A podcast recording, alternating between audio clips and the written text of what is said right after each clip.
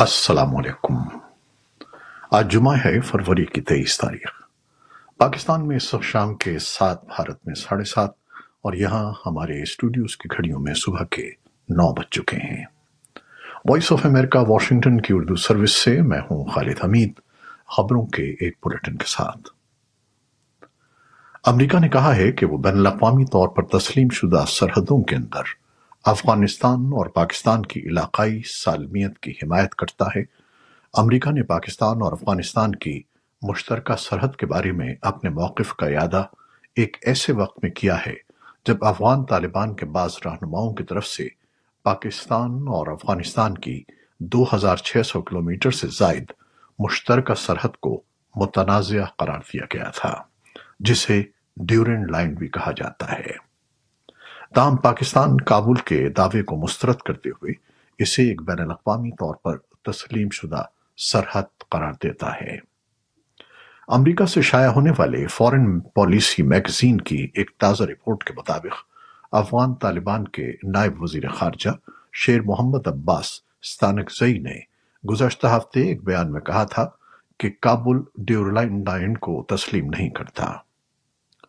امریکہ کے وزارت خارجہ کے ترجمان میتھیو ملر سے بدھ کو معمول کی پریس بریفنگ کے دوران جب پوچھا گیا کہ ڈیورن لائن کے بارے میں امریکہ کا کیا موقف ہے، تو ملر نے کہا کہ امریکہ بین الاقوامی طور پر تسلیم شدہ بین الاقوامی سرحدوں کے اندر افغانستان اور پاکستان کی علاقائی سالمیت کی حمایت کرتا ہے۔ پاکستان کے صوبے پنجاب اسمبلی کے نو منتخب ارکان نے اسمبلی کی رکنیت کا حلف اٹھا لیا ہے۔ اسپیکر سردار ستین خان کی سربراہی میں نماز جمعہ کے وقفے کے بعد ایوان کی کاروائی شروع ہوئی تو ارکان کی حلف برداری کا عمل شروع ہوا۔ پنجاب اسمبلی کے اسپیکر اور ڈپٹی اسپیکر کے لیے آج کاغذات نامزدگی جمع کرائے جائیں گے اور کل خفیہ رائے شماری کے ذریعے اسپیکر اور ڈپٹی اسپیکر کا انتخاب عمل میں لایا جائے گا۔ صحافی اور یوٹیوبر عمران ریاض کو پولیس نے لاہور سے حراست میں لے کر نامعلوم مقام پر منتقل کر دیا ہے۔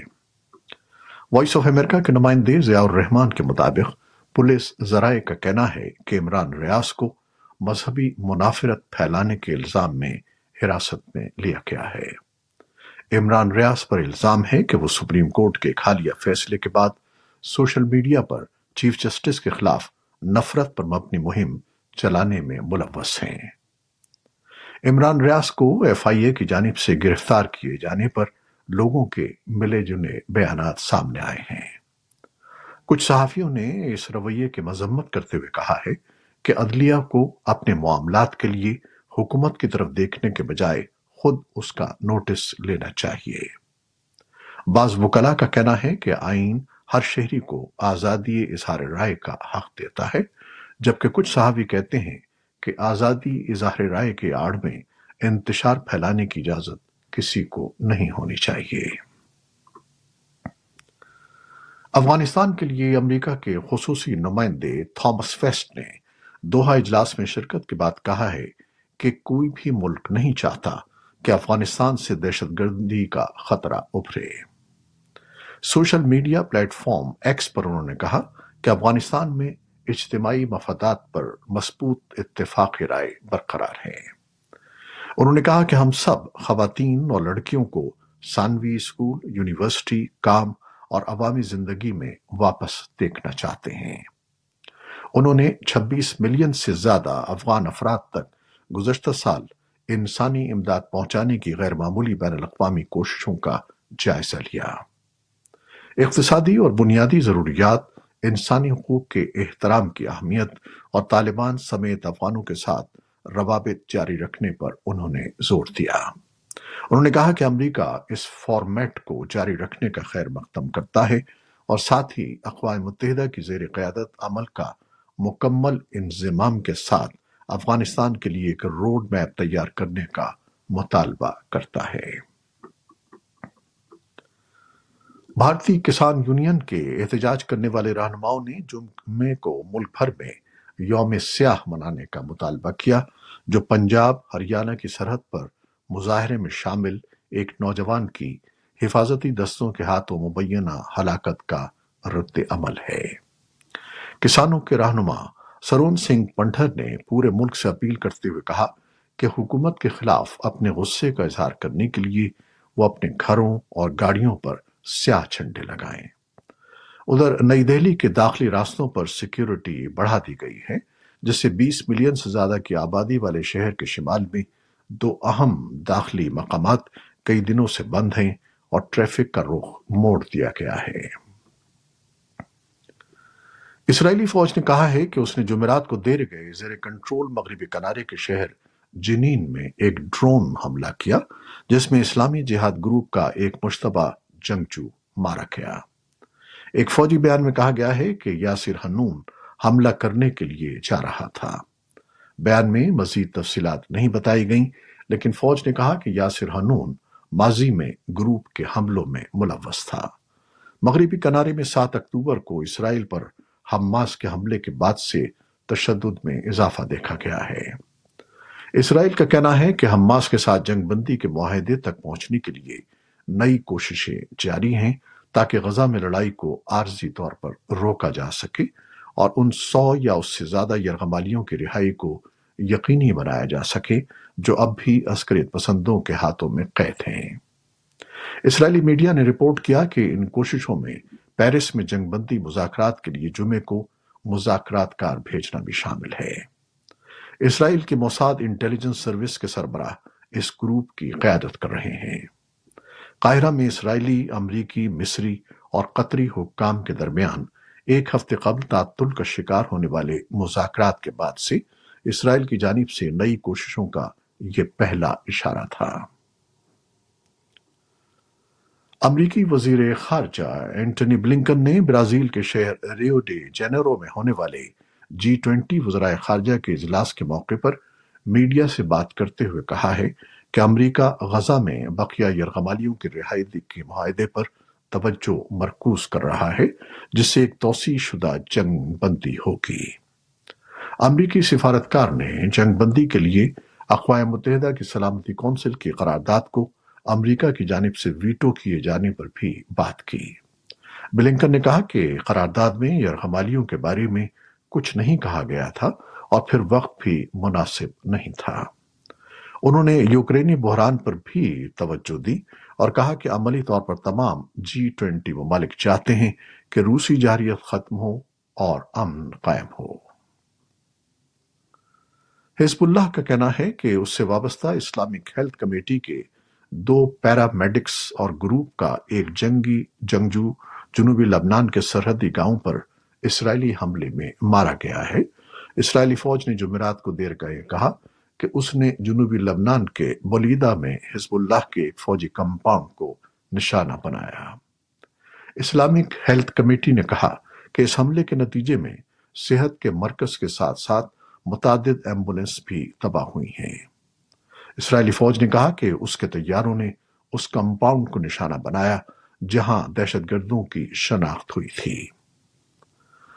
اسرائیلی میڈیا نے جمعے کو رپورٹ کیا کہ وزیر اعظم بن یامن نیتنیاہو غزہ میں جنگ کے بعد کے لیے ایک منصوبہ تجویز کر رہے ہیں، جس میں شہری امور چلانے کے لیے ایسے فلسطینی تلاش کرنا شامل ہے جو حماس سے وابستہ نہ ہوں۔ حماس نے کہا ہے کہ یہ منصوبہ غزہ پر اسرائیل کے دوبارہ کنٹرول کے مترادف ہوگا۔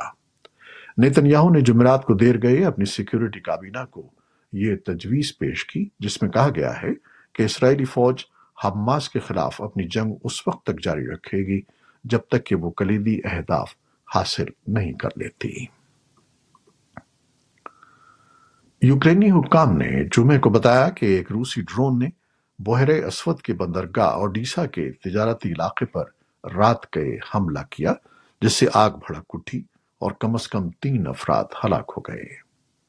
فوج کا کہنا ہے کہ روس نے یوکرین میں گزشتہ رات اکتیس ڈرونز لانچ کیے اور ان میں سے تیئیس کو فضائی دفاع نے تباہ کر دیا۔